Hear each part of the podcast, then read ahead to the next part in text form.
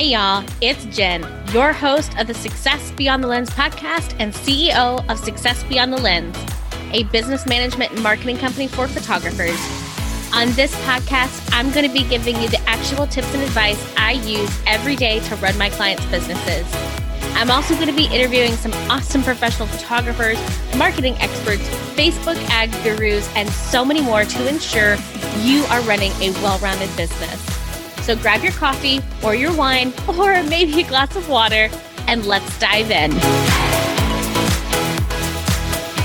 Hey guys, thank you so much for joining another episode of the Success Beyond the Lens podcast. I'm Jenn, your host, and today I'm going to be giving you a little bit of tough love. But if you begin to implement these three tips on how to uplevel your client experience, then I promise, promise, promise your business is going to benefit from it hands down.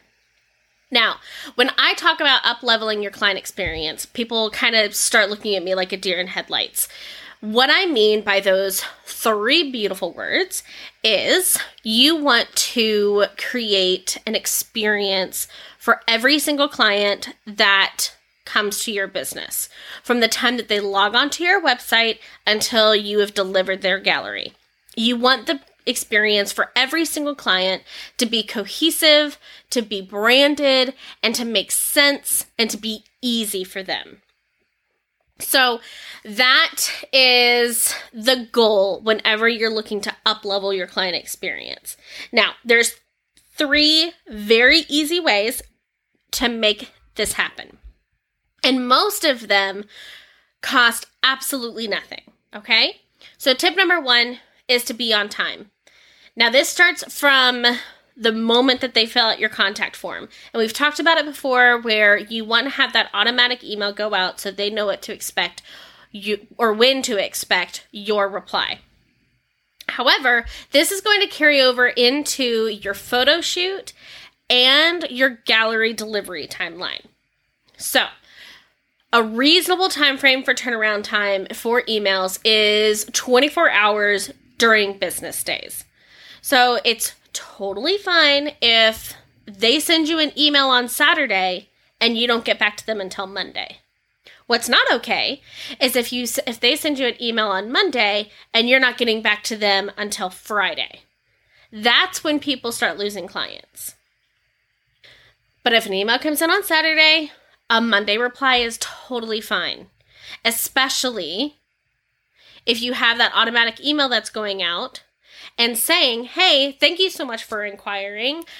I am enjoying time with my family or I'm shooting sessions this weekend. I'll be back in the office at 10 a.m. Monday morning and I will get back to you then. Something along those lines. It doesn't need to be extravagant, just something to, to lay down the expectations from day one. And then, of course, be on time for your photo shoot and deliver your client's gallery on time. Those are huge. Now, I understand emergencies happen, things happen, life happens, but try and plan for those things as much as you possibly can. Now, I have a toddler. I have my toddler by myself a lot of the time. But it's still very, very important to me to be on time regardless of where I'm going, whether it's a Zoom meeting or an appointment in town or delivering client work it's really important to me to deliver on time or show up on time. If I know that that's not going to be possible, I let my client, the person I'm meeting, know the moment I know I'm going to be late. So it is huge for you to do the same. It goes back to expectations. If you can set the expectation prior to them getting a different response, that's going to, to do you a lot of good in the long run. All right, number two, make it easy to book with you. This drives me bananas.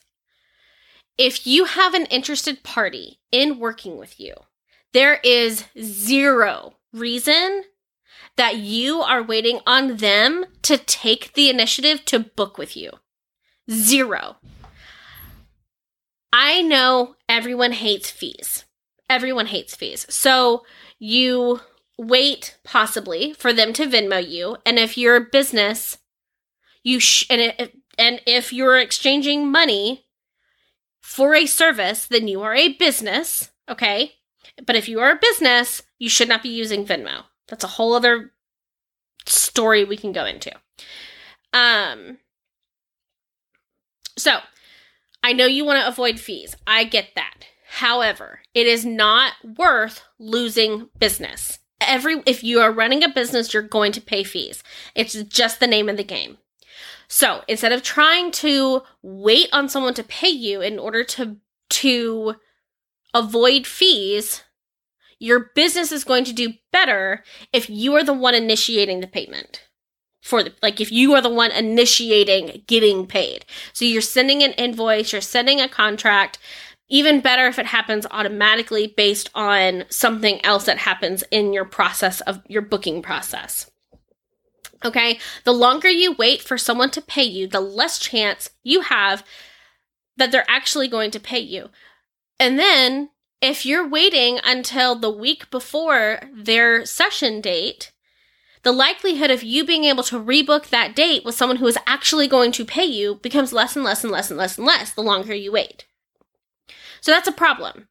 Your business is going to do better if you're the one sending the invoice and putting a due date on that invoice. If you're a wedding photographer, it breaks my heart when I see photographers that don't require full payment until 30 days up before the event. Now with with portrait sessions, newborn sessions, that type of thing, it's a little different. But when you're talking about weddings, you're talking about thousands of dollars that are due 30 days prior to the event. That's a problem. I highly highly recommend a deposit and then payments spread out through the life of their contract with you. So if their wedding is in a year, spread it out over 12 months or spread it out over over every 3 months. But do not allow $3,000 to be paid 30 days pr- prior to your wedding date. It sets you up for the rare occasion where someone doesn't have the money and then you feel guilty about leaving them high and dry on their wedding day because they didn't pay you. Or you risk going to the venue, doing 10 hours of shooting, and then however many hours of culling and editing to not get paid anything. That's a waste of everyone's time. I highly recommend my clients to spread out those payments so you don't run into those issues. I know that they can be rare, but I've seen it happen plenty of times where the photographer gets the short end of the stick because the clients don't have the money up front. So, kind of went into a side tangent there, but it does. It breaks my heart to see photographers get the short end of the stick because they allowed leniency with payments. Okay. Number three, you want to make them feel special. Again, this does not need to be extravagant. This doesn't need to be super expensive. This is just doing a little thing to make them feel special. This is a simple thank you card. Thank you cards are like $10 for 20 of them. Okay? Uh, you can go get them at Target and they're really cute and they're really pretty. And then stamps are what like twenty dollars a book now or something. So again, it's not very it's not it's not a huge upfront investment to do a thank you card, especially if you happen to hand deliver it. If you hand delivered it with um, at their you know in person sales meeting or something like that, then you get rid of the stamp. Um, or offer little goodies at your in person sales meeting. I have a friend who is a photographer who does this, and she always gets uh, macarons at for her in person sales meetings. And I just love it. I want to shoot with her just so I can get the macarons. um, also, when you're talking about long term clients, you really want to go out of your way. If you've if you've shot their engagement and then their wedding and then their fresh 48 and you know, you have that type of relationship, it's really it would be really special to them if you sent them a birthday card or an anniversary card. Just something again, not a huge upfront investment that's going to show them how much you care. And when you do those little things, they're going to tell their friends about it, which is only going to benefit your business better because they're going to be referring those friends to you because you did those extra steps.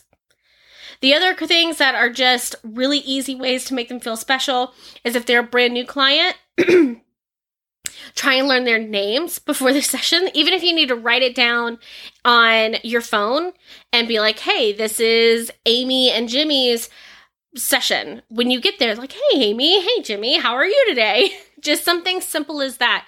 I see a lot of the times where photographers don't always take the time to learn the names. And in some cases, if you have 25 minis back to back, that's different.